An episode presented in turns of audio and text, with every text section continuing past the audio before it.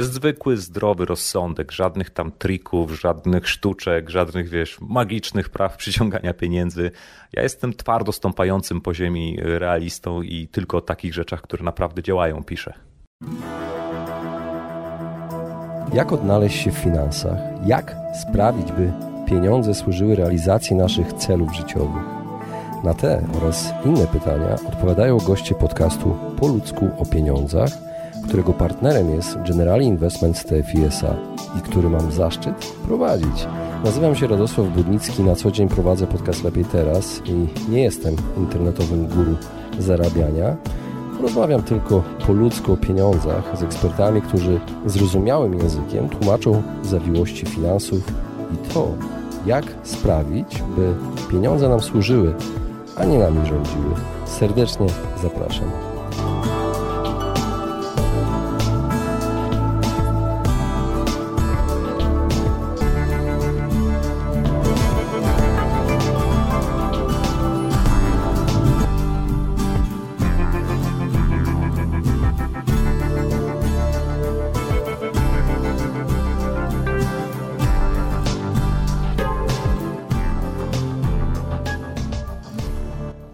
Dzień dobry, kochani.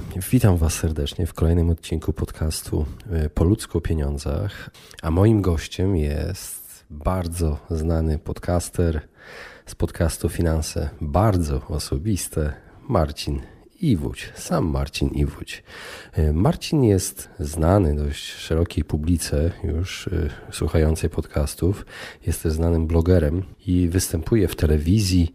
Jest autorem książki Jak zadbać o własne finanse. Właśnie kilka miesięcy temu chodziłem sobie po Empiku i szukałem literatury na temat finansów osobistych i y, zobaczyłem książkę Marcina, postanowiłem ją przeczytać i byłem pod wielkim wrażeniem.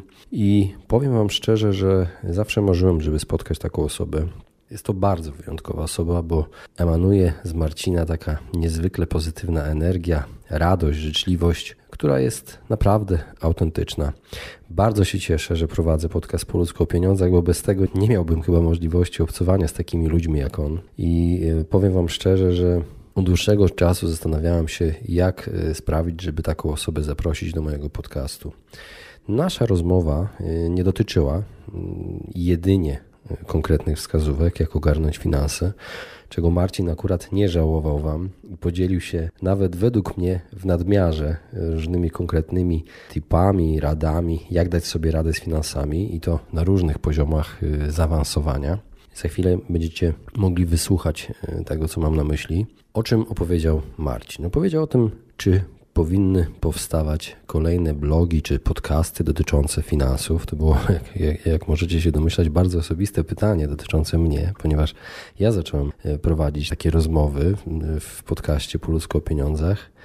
E, Marcin podzielił się informacją na temat e, swojej drogi do podcastingu, do blogowania. Co się stało, że zaczął blogować właśnie na temat finansów osobistych, uchylił rąbka tajemnicy na temat jego filozofii działania, tej filozofii, którą stosuje na co dzień, którą praktykuje i nazywa ją esencjalizmem. Ten wywiad to jest prawdziwa kopalnia wiedzy i zapraszam Was serdecznie do dzielenia się swoimi opiniami w recenzji na iTunes. Zapraszam serdecznie, podcast po ludzku pieniądzach. Pomoże mi to dotrzeć do większej ilości słuchaczy. Serdecznie Wam dziękuję i zapraszam do wysłuchania mojej rozmowy z Marcinem Iwuciem. Cześć Marcin. Cześć Radku. Bardzo cieszę się, że zgodziłeś się wystąpić w podcaście po ludzko o pieniądzach i powiem Ci szczerze, od dłuższego czasu przyglądam się e, Twojemu podcastowi. Słuchałem kilka odcinków, które akurat mnie interesowały i przyznam Ci się jedną rzecz.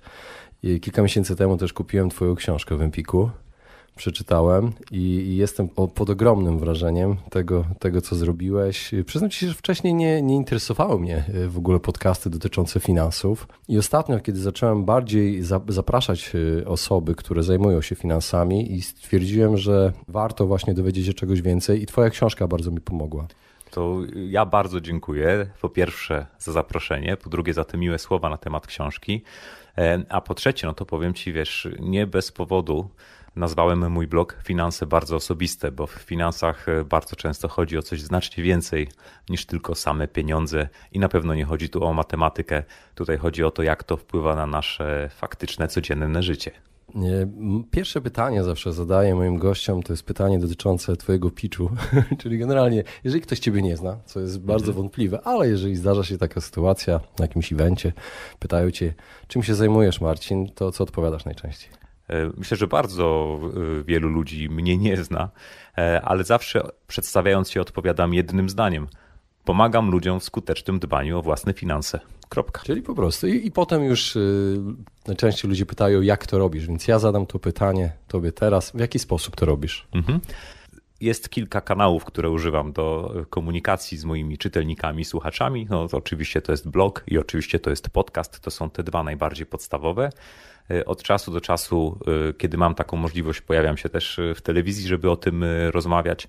Robię kursy online, no i staram się również niezbyt często, ale jednak robię też e, warsztaty takie zamknięte, gdzie mogę w jakimś bardziej kameralnym gronie z ludźmi popracować nad e, ich finansami. Ale przede wszystkim cały czas siedzę, kombinuję i knuję i zastanawiam się nad tym, jak w najprostszy, najłatwiejszy, taki spójny i systemowy sposób pomagać ludziom rzeczywiście w dbaniu o te ich finanse. I dla swojej działalności spisałem taką bardzo konkretną misję.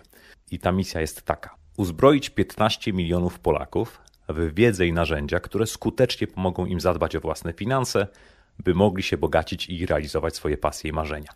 I ktoś może powiedzieć, że to tak brzmi sobie gór, górnolotnie, ale wiesz, to jest bardzo dobrze przemyślane. Bo po pierwsze, 15 milionów Polaków to dlatego, że w Polsce mamy mniej więcej 15 milionów gospodarstw domowych, i marzy mi się, żeby w każdym gospodarstwie domowym była choć jedna osoba, która ogarnia temat, wie o co chodzi, bo wtedy decyzje e, całego gospodarstwa domowego byłyby o wiele, o wiele lepsze.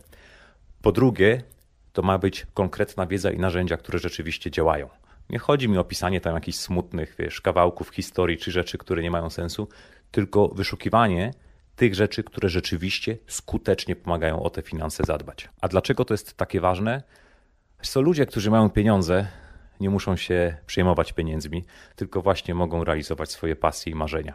I widząc, jak mi dobrze się żyje w ten sposób, pomyślałem sobie, że mogę wykorzystać moją wiedzę finansową i rzeczywiście pomóc innym również w dojściu do takiego etapu, kiedy nie trzeba się zastanawiać nad tym, czy mnie na coś stać, tylko można myśleć o tym, co ja chcę robić, jakie pasje, marzenia chcę realizować. Y, powiem Ci szczerze, że bardzo mi się podoba to, co robisz i wiem, że Twój blog nie dotyczy tego, jak szybko się wzbogacić, prawda, zostać milionerem, prawda, żyć na jakimś tam, na jakiejś nie, nie, wyspie nie, i w ogóle, wiesz, wszystkich mieć gdzieś, bo, bo bardzo mi się podoba ten przekaz. To jest zwykły, zdrowy rozsądek, żadnych tam trików, żadnych sztuczek, żadnych, wiesz, magicznych praw przyciągania pieniędzy.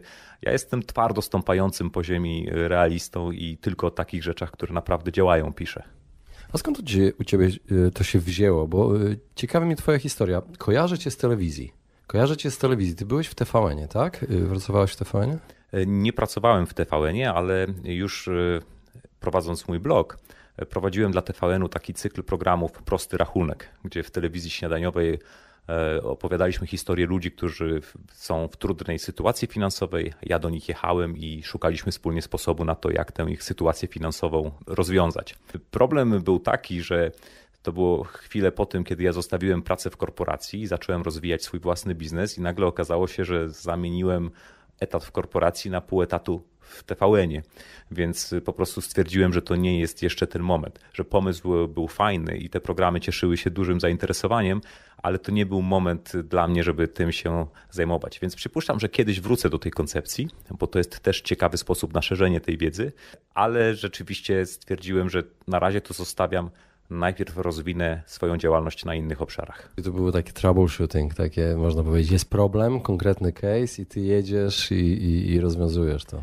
I całe wiesz, wyzwanie polegało na tym, że mi bardzo zależało, żeby tym ludziom realnie pomóc. Czyli ja nad takim jednym przypadkiem pracowałem kilka dni, kontaktowałem się z tymi osobami wcześniej, analizowałem dokładnie ich finanse i szukaliśmy bardzo konkretnych rozwiązań. E, później z tego powstawał taki materiał, wiesz, na 4 minuty mniej więcej.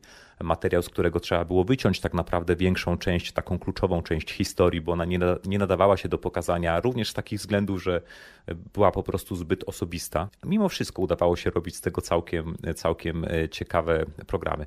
No i najważniejsze jest dla mnie to, że oczywiście nie wszystkim, ale części tych osób udało się naprawdę tę sytuację finansową poprawić, więc to mi dało dużo satysfakcji i też takiego doświadczenia, nie wiem, obycia z kamerą. Bardzo, bardzo ciekawe doświadczenie.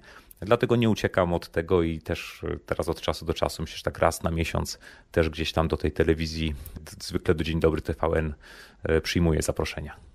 Wiesz co, z, z, zaciekawiłeś mnie bardzo tym wątkiem. Nie, nie, nie spodziewałem się tej historii, że, że usłyszę o tym i powiem Ci, że, że jestem bardzo ciekaw. Jakie najczęściej problemy mieli ci ludzie, jeżeli pamiętasz oczywiście? No tutaj akurat sprawa była dosyć prosta. No, kto się zgłasza do telewizji z prośbą o pomoc? Są już często osoby w jakiś sposób zdesperowane, czyli to były trudne sytuacje finansowe, zawsze związane z długami, E, z nadmiernymi kredytami i z problemem, jak te długi i kredyty obsłużyć. Dlatego właśnie to była też jakaś taka kolejna dla mnie zagadka, jak to zrobić, żebyśmy w kółko nie opowiadali tych samych e, historii. E, no ale głównie tego to, to, to dotyczyło. Okej, okay, a jak pojawił się podcast w ogóle? Skąd pomysł na podcast i od kiedy już robisz ten podcast? Pomysł na podcast to pojawił się praktycznie jeszcze zanim pojawił się mój pomysł na blog. Ja dawno temu pomimo tego, że wiesz, byłem finansistą, pracowałem przez lata w branży finansowej, gdzieś mniej więcej jeszcze w 2009 roku byłem w kiepskiej sytuacji finansowej.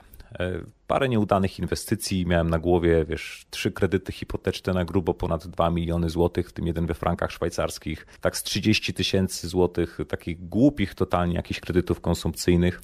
Byłeś w czarnej. To by, byłbym, gdybym na przykład w tym czasie stracił pracę. No i któregoś wieczoru kupiłem sobie kolejny nowy gadżet, telefon e, i tam była aplikacja do słuchania podcastów. Ja też nie do końca wtedy wiedziałem, jak z takich aplikacji korzystać. Wszedłem, uruchomiłem ją. Kilka było przykładowych odcinków i między innymi był odcinek podcastu Dave'a Ramseya. Włączyłem ten podcast, słucham, mówię, o, fajne, ciekawe, finanse, ekonomia, o czym ten człowiek opowiada, wow, jak fajnie to robi. I nagle usłyszałem historię rodziny, która po latach jakiejś tam wojny z długami wyszła na prostą i przyszli do Dave'a Ramseya zrobić taki debt-free scream, czyli taki okrzyk, że pozbyli się długów. Kurczę, jak ja usłyszałem w tej słuchawce I'm debt-free i przypomniałem sobie, ile ja mam jeszcze tych kredytów, stwierdziłem, no nie, coś, coś robię nie tak, to trzeba koniecznie zmienić. I już wtedy pomyślałem sobie, że, że, że jeżeli mi się to uda, jeżeli dopnę, jeżeli rzeczywiście w krótkim czasie poprawię swoją sytuację finansową, to fajnie byłoby taki podcast y, uruchomić też w Polsce. Więc tak narodził się ten pomysł na podcast. A który kanał przekazu lubisz najbardziej? Który docierasz do większej ilości odbiorców według ciebie, albo najlepiej się czujesz w tym kanale? Nie wiem, szczerze mówiąc, nie analizowałem tego. Pisanie, mówienie. Nie analizowałem tego dokładnie. Ogromną radość sprawia mi pisanie. Bardzo lubię nagrywać też podcasty dla moich czytelników.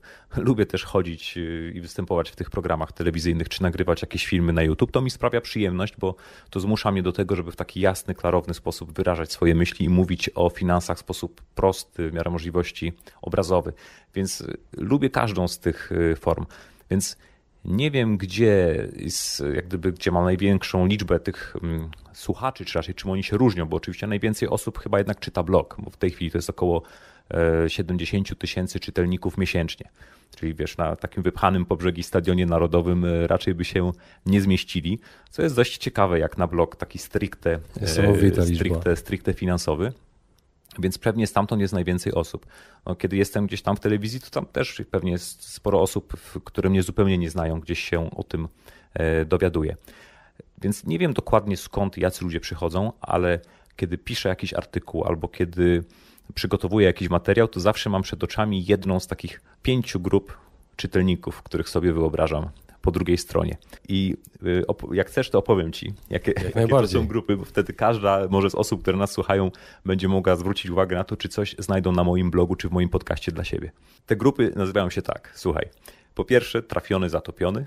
Drugie, współczesny niewolnik. Trzecie, przekaźnik pieniędzy. Czwarte, przytomny realista. I piąte, mądry inwestor. Pamiętasz to wszystko? Pamiętam, ja mam to wszystko naprawdę dobrze przemyślane, poukładane i przeanalizowane.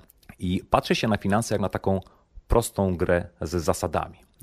Jak w każdej grze potrzebujesz trochę szczęścia. Nie da się ukryć, że szczęście to jest też jakiś tam ważny element, ale również jak w każdej grze, jeżeli stosujesz konkretne zasady, to wielokrotnie zwiększasz swoje prawdopodobieństwo osiągnięcia sukcesu. No i w tej grze chodzi o to, żeby w miarę możliwości przesuwać się właśnie w kierunku tej pozycji mądrego inwestora. Jak postępujesz niezgodnie z zasadami, to jesteś albo niewolnikiem, albo przekaźnikiem pieniędzy, albo tym trafionym, zatopionym. Jak postępujesz zgodnie z zasadami, to jesteś przytomnym realistą, który ma dużą szansę, żeby stać się takim mądrym inwestorem. E, trafiony, zatopiony to jest osoba, która ma już po prostu tak ogromne długi, że tutaj finansista taki jak ja nie bardzo tej osobie pomoże. Tutaj pomoże prawnik, który e, sprawi, że ta osoba będzie mogła ogłosić upadłość konsumencką, czy pomoże jej w bezpośrednich relacjach z komornikiem. Ta druga grupa, ten współczesny niewolnik, tym osobom mogę pomóc, i bardzo wiele osób, z niektórymi nawet nagrywałem podcasty, rzeczywiście przechodzi tą drogę i też no nie robimy tego debt free scream, pewnie trudno byłoby znaleźć taki polski odpowiednik, ale wiele osób rzeczywiście pisze do mnie, jest, pozbyłem się tych długów, spłaciłem pierwszy raz od kilkunastu lat, nie mam żadnego kredytu konsumpcyjnego i to jest super, super szczęście. Natomiast przekaźniki, y, przekaźnik pieniędzy no to jest osoba, która wydaje wszystko, co zarabia, e, czyli tak naprawdę mm, mogłoby jej nie być w całym systemie i pracodawca mógłby od razu przelewać wynagrodzenie na konta właścicieli sklepów, restauracji i tam wszystkich innych miejsc, w których ci ludzie te pieniądze wydają. Dla nich też oczywiście jest ratunek, bo te osoby stosunkowo szybko mogą swoją sytuację finansową poprawić. Realista to jest taka osoba, która żyje już zgodnie z tymi zasadami, o których piszę. Nie będę może teraz y, tego rozwijał, a mądry inwestor to jest człowiek, który sprawia, że coraz ciężej pracują dla niego pieniądze, dzięki czemu on może pracować coraz lżej. Właściwie to odpowiedziałeś na moje kolejne pytanie. Co robi, a czego nie robi finansowo przygotowany do życia człowiek, bo wymieniłeś te osoby, które są na samym początku, czyli te, których już nie da się pomóc. To jest osoby zadłużone, gdzie jest komornik, tak? Tak, ale wiesz, y, jeśli pytasz o to, co robi, a czego nie robi finansowo przygotowany do życia człowiek, to odpowiem tak trochę kontrowersyjnie. Przygotowany finansowo do życia człowiek nie działa spontanicznie. Dlaczego? Słuchaj, definicja y, słowa spontaniczny. Będący odruchową, nieprzemyślaną reakcją na coś. Więc jak ktoś mi mówi, że ale ty tutaj proponujesz konkretne plany, to zabija spontaniczność. Tak, ten sposób rozumianą spontaniczność chcę zabić. Chcę, żeby po prostu człowiek przed podejmowaniem decyzji finansowych, finansowych zamiast działać spontanicznie, zatrzymał się, pomyślał, zobaczył, jaka jest prawda i co naprawdę działa, i wtedy dopiero podjął decyzję. I to jest tak naprawdę taka myśl przewodnia tego, co robię i czym się zajmuję, mówiąc, że wiedza w finansach to raptem 20% sukcesu, cała reszta to działanie i zdrowy rozsądek. Tak, ale trzeba mieć wiedzę, żeby rozpoznać te ograniczające przekonania, ograniczające finansowo przekonania, bo tak jak powiedziałeś przed chwilą, ludzie mają przekonania. Przekonanie, że spontaniczność jest dobra też w finansach. Okazuje się, że nie jest dobra też. Oczywiście te przekonania na temat pieniędzy są bardzo, bardzo istotne z prostego powodu. No, jeżeli uważamy, że nie wiem, pieniądze są złe, czy że pieniądze szczęścia nie dają, e, czy że nie wiem, bogactwo jest obrzydliwe, no przeróżne są te przekonania, no to w bardziej lub mniej podświadomy sposób e, wszystkie nasze działania e, w stronę zdobycia pieniędzy sabotujemy i nigdy tych pieniędzy nie będziemy mieli. To jest po prostu bez sensu. Pieniądze nie mają żadnej moralności. Pieniądze nie są ani dobre, ani złe. Pieniądze tylko sprawiają, że możemy działać na większą skalę. Czyli jak ktoś jest dobrym człowiekiem, to może na większą skalę robić dobre i pożyteczne rzeczy. No a jak ktoś jest złym człowiekiem, to będzie robił złe rzeczy na większą skalę. Ale pieniądze, myślę, ludzi jakoś specjalnie nie zmieniają.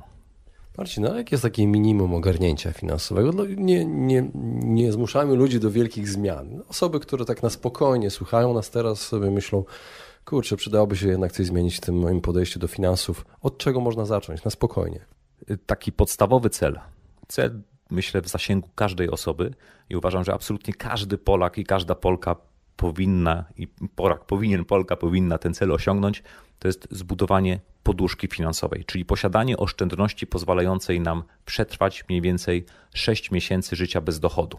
To jest bardzo, bardzo ważne, bo w życiu każdego z nas zdarzają się nieprzewidziane wydatki, w życiu każdego z nas zdarzają się różnego rodzaju sytuacje, jak chociażby utrata pracy, i w takiej sytuacji brak takiej poduszki bezpieczeństwa powoduje, że w nieuchronny sposób sięgamy po długi. Dlatego, jeżeli ktoś jest y, zadłużony, jeżeli ktoś nie ma żadnych oszczędności, to zacząłbym właśnie od tego. I ja nawet w swojej książce, na blogu, w wielu innych miejscach piszę o tym, jak to zrobić krok po kroku. Najpierw sobie policzyć wartość netto, żeby tak naprawdę zobaczyć, jaki jest stan moich finansów. Następnie zrobić solidny plan dla swoich pieniędzy, czyli budżet domowy, który pokazuje nam, na co my tak naprawdę te pieniądze wydajemy. Kolejny krok to odłożenie kwoty 2000 zł, takiego pierwszego, wiesz, minimalnego buforu bezpieczeństwa, który sprawi, że jak popsuje nam się lodówka, to nie lecimy po pożyczkę, tylko na spokojnie jesteśmy w stanie to pokryć z własnej kieszeni. I mając ten maleńki buforek bezpieczeństwa, atakujemy nasze długi jeden po drugim w określonej kolejności. To wszystko dokładnie opisuje, jak to zrobić, bo gdy pozbędziemy się tych długów konsumenckich, to zostaje nam jeszcze tylko uzupełnienie tych oszczędności i życie w sytuacji, w której masz taką poduszkę bezpieczeństwa, że przez pół roku na spokojnie jesteś w stanie sobie poradzić, no to jest zupełnie inna jakość życia. Ty inaczej patrzysz na możliwości, które są przed tobą podejmujesz znacznie odważniejsze decyzje. Inwestując później nadwyżki, też nie obawiasz się za bardzo tych wahań na rynkach, bo ty wiesz, że poduszkę finansową masz z boku ulokowaną bezpiecznie i tak dalej, i tak dalej. To jest poziom takiego finansowego zabezpieczenia, do którego każda osoba jest w stanie dojść, i to jest moim zdaniem ten plan minimum, całkowicie osiągalny dla każdej osoby. Świetnie, czyli można zacząć od poduszki po prostu. A co, gdy nie mamy tej natury, takiej naturalnej dyscypliny i, chcemy dać sobie radę właśnie z tymi finansami. Są jakieś takie lifehacki, no dobrze, użyjmy tego słowa. Radek, a znasz kogoś, kto y, ma w sobie jakąś naturalną dyscyplinę? Moim zdaniem, jak ktoś mówi, że lubi dyscyplinę albo ma, to coś z nim jest. Coś z nim to jest, jest złe słowo. Dobry nawyk, no. nie wiem, dobry nawyk. Słuchaj, ja uważam, że nikt z nas nie ma w sobie, wiesz, możemy dyscyplinę w sobie wypracować, to jest pierwsza rzecz. E, natomiast nikt nie rodzi się z tą dyscypliną, to druga, ale najważniejsza. I chciałbym, żeby to bardzo mocno wybrzmiało. Próba oparcia swoich finansów na dyscyplinie albo na silnej woli, to jest skazanie naszych e, wysiłków na porażkę. Nie ma szans po prostu. My powinniśmy tak naszymi finansami pokierować, żeby nie trzeba było tutaj wysiłku i silnej woli w dbaniu o te finanse. I zaraz powiem, jak to, jak to zrobić. Tylko jeszcze bardzo ważna rzecz. Silna wola jest jak bateria. Jak my w ciągu dnia musimy podjąć ileś tam decyzji w oparciu o silną wolę, to już pod koniec dnia jesteśmy wyczerpani, nie mamy siły i naj, najdrobniejsza rzecz nas przytłacza. Jak zrobić to, żeby nie trzeba było silnej woli i wysiłku? No to pierwszy z brzegu przykład. Załóżmy, ja domyślam się, że robisz inaczej, ale załóżmy, że nie odkładasz żadnych pieniędzy. Co byś zrobił, gdyby jutro rząd ogłosił, że wprowadza podatek i z każdego Twojego wynagrodzenia 5% tego wynagrodzenia będzie zabierał tytułem tego podatku? No raczej bym się zdenerwował. Tak jest, pierwsza reakcja. Co dalej byś zrobił? Y, zacząłbym szukać miejsc, w których mógłbym oszczędzać, wiesz, od razu. Y, zrezygnowałbym, tak, zrezygnowałbym. Zagryzłbyś zęby? i po jakimś czasie przyzwyczaiłbyś się do tego, że żyjesz za 95% pieniędzy. Adaptacja następuje po prostu. Naturalny sposób. Opodatkuj sam siebie.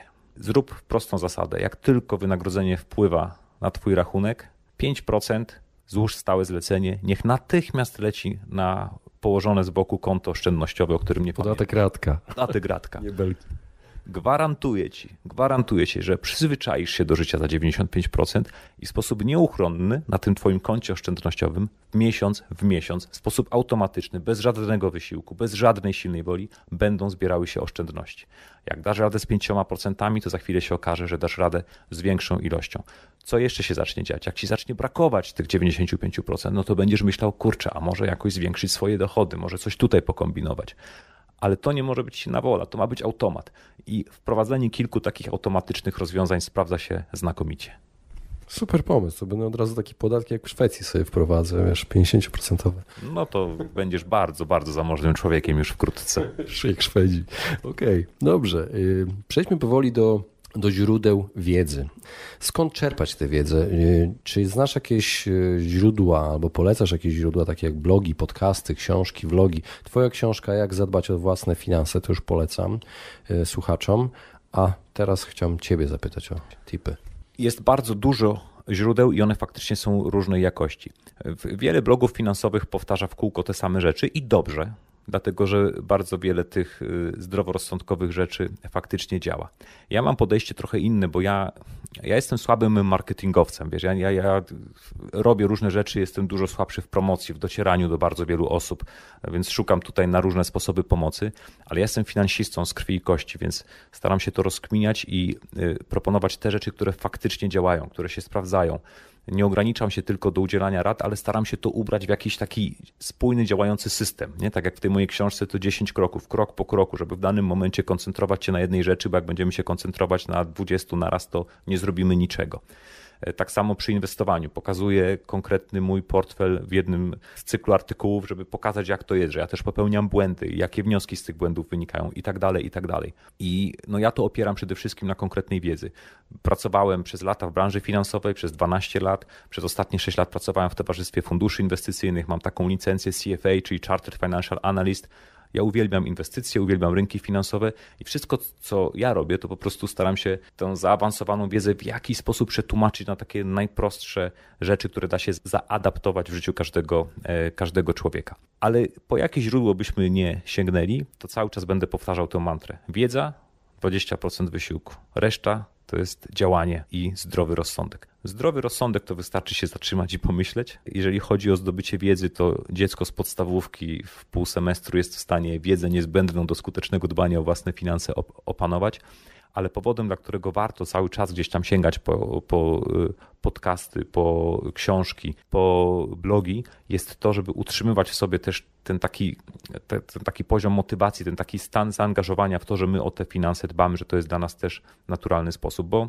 no to jest prosta sprawa. Jeżeli nie przykładasz gdzieś czasu, nie przykładasz gdzieś swojej uwagi i, nie, i energii, no to ta rzecz leży odłogiem i nie będzie zadbana. Więc jeżeli miał, mógłbym dać komuś jedną radę, od czego zacząć, e, to w swoim budżecie czasu wygospodarować 20 minut dziennie na finanse. Po prostu codziennie 20 minut na finanse. To jest jakieś 123 godziny w roku. Po roku czasu będziemy w zupełnie innym miejscu niż na starcie. Myślisz, że jest miejsce dla innych blogów, dla innych podcastów dotyczących finansów? Czy masz, nie wiem, uważasz, że już tego jest za dużo i nie powinny powstawać nowe? Czy to jest ok, że, że powstają nowe? Właśnie po co komu kolejny blog, tak jak tytuł naszej rozmowy? Z mojego punktu widzenia jest miejsce zawsze. Gdybym ja myślał, y, zaczynając swoje działanie, że o, już jest za ciasno, już są, bo przecież doskonale działał Maciek Samcik, wspaniale działał Michał Szafrański, ale ja miałem swój konkretny pomysł i stwierdziłem, że nie będę się patrzył na to, co robią inni. Ja mam swoją konkretną misję, chcę dotrzeć z tym do jak największej liczby ludzi i będę po prostu robił swoje. I uważam, że każda osoba, która też tak do tego podchodzi, bez problemu sobie poradzi, bo miejsce jest tutaj dla wszystkich. E, pytanie właśnie, co stoi, jakie są intencje danej osoby, która to robi. Ja powiedziałem Ci, po co to robię. To mi sprawia ogromną, ogromną frajdę. Może jeszcze o tym powiemy, to powiem Ci, jakie motywacje stoją za tym moim prowadzeniem, prowadzeniem bloga. Jeżeli ktoś chce uruchomić blog finansowy po to, żeby zarzucać swoich czytelników y, linkami afiliacyjnymi i pisać w kółko kolejnej promocji konta, karty i, i nie wiem, tym jak to fajnie jest zaciągnąć pożyczkę, najlepiej korzystając z tego linku, no to szkoda chyba na to czasu. Trzeba po prostu rozpoznawać, co, co jest dobre. Nie jest to proste dla osób, które zaczynają, wchodzą do tego internetu, nie oszukujmy się, ale, ale mam nadzieję, że ten podcast, ta, ta rozmowa z Tobą pomoże ludziom podjąć decyzję. Jeżeli masz wiedzę, masz pasję, to rób po prostu swoje, nie patrz się na to, że już coś takiego jest, bo jeżeli jest i odnosi sukcesy, to znaczy, że to jest dobry rynek i że jest tutaj również miejsce dla Ciebie. A nauczyłeś się czegoś od swoich słuchaczy? Oj, bardzo dużo i cały czas, cały czas się tego uczę. E, wiesz, no, po pierwsze, to co jest super w blogu, to jest to, że jest możliwość dyskutowania ze swoimi, ze swoimi czytelnikami, że są te komentarze. Oni bardzo często wyłapują jakieś niespójności, bardzo często pokazują mi błędy, jeżeli gdzieś się takie trafiają. Naziści językowi też się do ciebie odzywają. Rzadko, rzadko. I w ogóle muszę powiedzieć, że bardzo fajnie tak udało mi się taką grupę czytelników przyciągnąć, którzy tak bardzo proaktywnie i fajnie się w te nasze dyskusje angażują i to są absolutnie dyskusje na super y, poziomie. E, dodatkowo, wiesz, uświadamiają mi, że możemy patrzeć na tę samą rzecz i widzieć coś zupełnie innego. Nie? Że kiedy ja używam na przykład słowa bogactwo czy zamożność, to dla mnie to coś innego znaczy niż dla moich czytelników lub dla niektórych czytelników. I nie ma sensu wtedy przerzucanie się argumentami. Tak, możesz dojść do zamożności. Nie, nie, nigdy nie dojdziesz do zamożności. Tylko trzeba sobie pewne rzeczy wyjaśnić, wytłumaczyć, powiedzieć, co ja przez to, co ja przez to yy, rozumiem bardzo dużo y, tamtej wiedzy od tych moich czytelników czerpię i uwielbiam po prostu to robić, że uważam, że wiesz, nikt nie ma żadnej recepty i monopolu na wiedzę. Marcin, działasz w sieci, w internecie, zdarza ci się hejt? Bardzo, bardzo rzadko, ale tak. E, ale mam tutaj bardzo proste podejście. Jeżeli e, pojawia się jakiś komentarz, który nie wnosi do dyskusji niczego wartościowego, lub wnosi, ale robi to w sposób niekulturalny, to w pierwszej sytuacji taki komentarz wycinam, ale to dosłownie było na przestrzeni czterech lat, jak prowadzę blog, kilka, dosłownie kilka przypadków. Bardzo mnie to też zaskoczyło, bo obawiałem się tego bardziej. A jeżeli ktoś pisze coś wartościowego, ale robi to w sposób, y, który po prostu no jest pozbawiony szacunku dla innych y, odbiorców, to piszę mu maila na spokojnie, na privie, że fajny komentarz, dziękuję, ale my tutaj y, dyskutujemy na nieco innym poziomie. E, sądząc po Twoim komentarzu, jesteś inteligentną osobą, więc byłoby super, jakbyś zechciał to sparafrazować w taki sposób, żeby nikogo nie obrażało. I albo taka osoba reaguje i wtedy komentarz jest publikowany, albo nie reaguje, no i wtedy takiego komentarza nie publikuję, bo ja chcę, żeby każdy, kto jest na moim blogu, czuł się po prostu na nim dobrze. A wierzysz w kursy, te wszystkie, które powstają y, na polskim rynku? A jak, jak unikać? Jak ich unikać? Kursy y, ogarnięcia finansów, tak to nazwijmy. Bo pojawiają, pojawia się coraz y, więcej różnego rodzaju kursów. Ja widzę to w sieci, na Facebooku, eventy, spotkania. Pomogę ci w tym, pomogę ci w tamtym. Czy znasz ten rynek kursów, orientujesz się? Nie znam tego rynku. Tak naprawdę znam dwa kursy. Pierwszy to jest kurs Michała Szafrańskiego Pokonaj swoje długi. Kurs, gdzie nawet w jednym odcinku tam u Michała wystąpiłem i uważam go za bardzo, bardzo wartościowy, który Michał udostępnia za darmo i uważam, że wnosi on bardzo dużo wartości dla osób, które są zadłużone. A drugi kurs to jest mój kurs kredyt hipoteczny krok po kroku, ponieważ zaciągnięcie kredytu to jest jedna z największych finansowych decyzji w życiu a różnica pomiędzy mądrze i głupio zaciągniętym kredytem to jest kwota rzędu kilkudziesięciu tysięcy złotych, którą albo zostawimy w swojej kieszeni, albo oddamy do banku, e, to właśnie taki kurs przygotowałem. Natomiast no, muszę powiedzieć, że żadnego polskiego kursu o finansach nie widziałem. Miałem do Ciebie pytanie dotyczące tego, jak Ty dałeś sobie radę e, z problemami finansowymi. W pewnym sensie już trochę odpowiedziałeś na to pytanie, że zacząłeś słuchać tego podcastu, ale czy coś jeszcze jest takiego? E, gdybym słuchał podcastu, to by niewiele zmieniło, ale przede wszystkim zacząłem e, po prostu drążyć, co tak naprawdę trzeba krok po kroku zrobić. I potem przygotowałem plan, i ten plan, on jest spisany tak naprawdę w tych moich 10 krokach. Ja go po prostu z żelazną konsekwencją zrealizowałem. To są bardzo proste i zdroworozsądkowe rzeczy, jak masz długi konsumenckie i chcesz się ich pozbyć no to pierwsza, najważniejsza rzecz trzeba sobie uświadomić, że to nie jest tak, że a, może to spłacę, może nie, bo w ten sposób nigdy cię nie uda. Musisz się po prostu wkurzyć. Musisz się wkurzyć, uświadomić sobie, kurde, ale jestem głupi, nie? Zamiast w ogóle oddaję jakieś płace odsetki, prowizje, wyrzucam kupę kasy przez okno, przecież to jest durne, to jest bzdurne i trzeba się po prostu wkurzyć i powiedzieć sobie dość. Koniec życia z długami. To jest punkt pierwszy. Wypowiadamy tym długom wojnę. Druga rzecz, skoro to jest wojna, no to musimy zrobić solidne rozpoznanie wroga, czyli robimy, wiesz, listę wszystkich swoich zobowiązań, wypisujemy sobie saldo, ustawiamy też w odpowiedniej kolejności, mm, bez szczegółów teraz, ale chodzi o to, żeby te najmniejsze zobowiązania były u góry naszej listy, największe na dole. Trzeci punkt, żeby zaatakować wroga, to potrzebujemy amunicji. Nie? To znaczy tak, po pierwsze wycinamy wydatki do kości. Ja nie jestem żadnym minimalistą. Nie jestem człowiekiem, który namawia ludzi do ascezy. Nie, masz kasę, to wydawaj, ciesz się życiem. To jest, to jest bardzo ważna rzecz, ale jeżeli jesteś zadłużony, no to to jest stan wyjątkowy, to jest, to jest wojna. To wtedy rzeczywiście wycinamy wydatki do kości i ograniczamy je tylko do niezbędnych potrzeb. Po wycięciu wydatków, drugi punkt to jest wyprzedaż. Patrzysz się po swoim domu, co ci jest niepotrzebne. To jest w ogóle fajna sprawa, bo potem się, wiesz, masz więcej przestrzeni.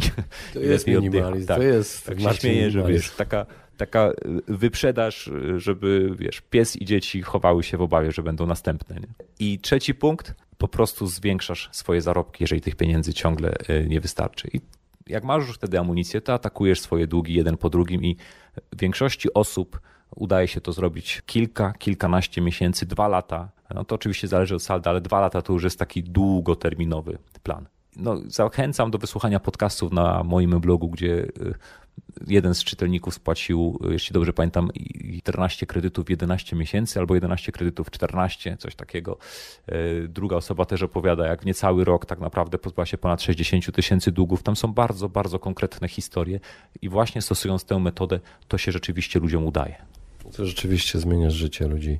A powiedz jeszcze słuchaczom, czym jest ten twój esencjalizm, na czym to polega? Esencjalizm to jest bardzo fajna sprawa, bo to jest zdanie sobie sprawy z tego, że nie dasz rady w życiu zrobić wszystkiego, co byś chciał. E, no tak, taka jest rzeczywistość. Nie dasz też rady zrobić w życiu wszystkiego, co powinieneś albo co ci inni narzucają, bo rzeczywiście no to jest niemożliwe. Ale zawsze, zawsze znajdziesz czas na to, żeby zrobić te rzeczy absolutnie najważniejsze. No i teraz cała sztuka polega na tym, żeby usiąść i dojść do wniosku, co rzeczywiście jest w moim życiu najważniejsze. To niesamowite, ale większość ludzi nigdy e, sobie na to pytanie nie odpowiada. Więc trzeba sobie przygotować takie, wiesz, ekstremalne kryteria, e, co jest dla mnie naprawdę ważne, a co nie. Ale to jest tylko wstęp, bo jak już wiesz, co jest dla ciebie ważne, no to trzeba jeszcze zrobić drugi, o wiele ważniejszy krok, czyli tak e, zaplanować swój czas i tak pokierować swoim życiem, żeby rzeczywiście swój czas, energię i pieniądze pakować w te rzeczy, które są dla nas najważniejsze. Jak ktoś mówi, że najważniejsza jest dla niego rodzina, a poświęca dzieciom 7 minut tygodniowo albo pracuje 7 razy w tygodniu po 12 godzin, to rodzina nie jest dla niego najważniejsza. Jest ogromna różnica pomiędzy tak zwaną deklarowaną strategią życiową, a realizowaną strategią życiową. I ja postanowiłem sobie tak bardzo, bardzo świadomie to swoje życie zaplanować. Zrobiłem sobie jasną hierarchię najważniejszych dla mnie rzeczy. Na miejscu pierwszym jest miłość i rodzina, E, na miejscu drugim jest zdrowie i sprawność. Na miejscu trzecim jest sukces w moim biznesie, który uwielbiam rozwijać. Na miejscu czwartym są podróże i przygody. Na miejscu piątym jest wolność finansowa, rozumiana w ten sposób, że mam taki kapitał, który sprawia, że nie muszę pracować, bo dochody y, wygenerowane przez ten kapitał sprawiają, że mogę robić to, na co mam ochotę, a nie to, co muszę. To jest moja bardzo jasna hierarchia i dokładnie w ten sam sposób też później alokuję swoje zasoby: czas, uwagę, energię i pieniądze. E, bardzo polecam, jest taka książka Gregora, Gregor McKeown, e, Esencjalista. Fajna książka, tylko trzeba ją przeczytać, ale potem jeszcze wdrożyć w życie. Przeczytanie zajmuje dwa dni, wdrożenie w życie mi zajmowało, no dalej zajmuje, bo jeszcze niektóre rzeczy tam poprawiam, mniej więcej dwa lata. Esencjalista, esencjalizm to też sztuka mówienia nie, a Ciebie pamiętam i Ciebie tak kojarzę jako osobę bardzo życzliwą. Wybacz, że ten komplement, ale naprawdę tak, te, takie wrażenie i dużo takich ciepłych słów słyszę na Twój temat. Jak to pomaga Tobie w życiu? Jak Ty to robisz, że potrafisz mówić nie tak, że ludzie uśmiechają się nawet i cieszą się, że, że, że odmówiłeś? Bo ja im zawsze bardzo szczerze odmawiam. W ogóle dziękuję za ten, za ten, za ten komplement. E, ta życzliwość wynika z tego, że naprawdę bardzo lubię ludzi. Lubię ludzi, uczę się od nich bardzo dużo i bardzo cieszą mnie kontakty z ludźmi. No też, żebyśmy nie generalizowali. Nie jestem życzliwy dla każdego. Jeżeli ktoś na moją życzliwość e, reaguje w zły sposób, no to ja też nie jestem wtedy życzliwy. Jestem asertywny i potrafię odpowiedzieć e, w odpowiedni sposób. Ale no, pytasz o to, jak powiedzieć nie. No jest mnóstwo sposobów, ale ja po prostu praktykuję taką szczerość. Mówię wprost, że dziękuję, to jest fajna propozycja, ciekawy pomysł, ale nie, ja teraz robię rzeczy, które niestety na mojej liście są wyżej, więc nie będę mógł w stanie zaangażować się, nie wiem, czy to w dany projekt, czy w jakąś współpracę. Z tego po prostu powodu, że nie będę w stanie zrobić tego dobrze, a nie interesuje mnie nic, co ma jakość średnią, albo ma być zrobione od tak na chybcika, żeby gdzieś tam zarobić z boku jakieś dodatkowe pieniądze. Życie jest za krótkie, żeby łapać się takich fuch. Super. Ostatnie pytanie. Twoje plany na przyszłość najbliższe? Zawodowo oczywiście. Jasne, jasne. No to y, pamiętasz tę moją misję, nie? Ona jest taka bardzo, bardzo ambitna. Ona jest tak ambitna, że mnie y, bardzo motywuje, ale też w jakiś sposób przeraża. Natomiast y, zamierzam cały czas konsekwentnie ją realizować. I dokładnie w tym kierunku idę. Czyli najbliższe miesiące to jest pomoc ludziom w tym, żeby nie przepłacali za kredyty hipoteczne. Więc ten kurs, który zrobiłem, e, kredyt hipoteczny krok po kroku, po prostu teraz przygotowuję taką kampanię internetową do tego kursu. Drugi krok, który będę e, robił, to będzie taki kurs online'owy właśnie z takich podstaw finansów. Coś, co pozwoli komuś usiąść sobie wygodnie przed Smart TV, odpalić mój kurs, poświęcić na to jedno popołudnie i nagle powiedzieć: Aha, okej, okay, to teraz rozumiem, czyli tak działają te finanse. E, I to będzie mój kolejny e, projekt na ten rok. A później mam kolejne, to jest sieć doradców, którzy pomogą e, otrzymać najlepszy kredyt hipoteczny, bo to jest jedyne zadłużenie, które ma sens. Bo kupujesz za te pieniądze, wiesz, aktywo, którego wartość ma, ma spore szanse wzrosnąć w przyszłości, a nie wydajesz tego na przykład na tracący na wartości samochód. Tak? To jest zupełnie inne podejście do, do zadłużenia. No i również pomoc, to już takie bardziej odległe e, plany, w dotarciu do i, i wyborze takich najlepszych produktów finansowych bo produkty finansowe są przeróżne. Ja widziałem i finansowe potworki, i takie produkty finansowe, z których sam korzystam, bo wiem, że są dobre. I tak naprawdę stwierdziłem, że jeśli poza edukacją pomogę ludziom do, dotrzeć do takich produktów, które pomogą im również te cele konkretnie zrealizować, czyli nie tylko wiedza, ale też konkretny produkt, na przykład również we współpracy z różnymi firmami, to to będzie coś bardzo, bardzo fajnego i niepowtarzalnego i to będzie dobry antidotum na to, co powszechnie myśli się o branży finansowej. Super. Dziękuję Ci bardzo za wywiad. To ja dziękuję jeszcze raz za zaproszenie. Bardzo serdecznie pozdrawiam wszystkich Twoich słuchaczy. Cieszę się, że jest kolejny podcast na temat finansów. No i życzę Ci jak najbardziej udanych kolejnych audycji, żebyś też pomagał innym w dbaniu o finanse i w naprawianiu ich życia. Ja życzę sobie takich gości jak Ty. Dziękuję bardzo.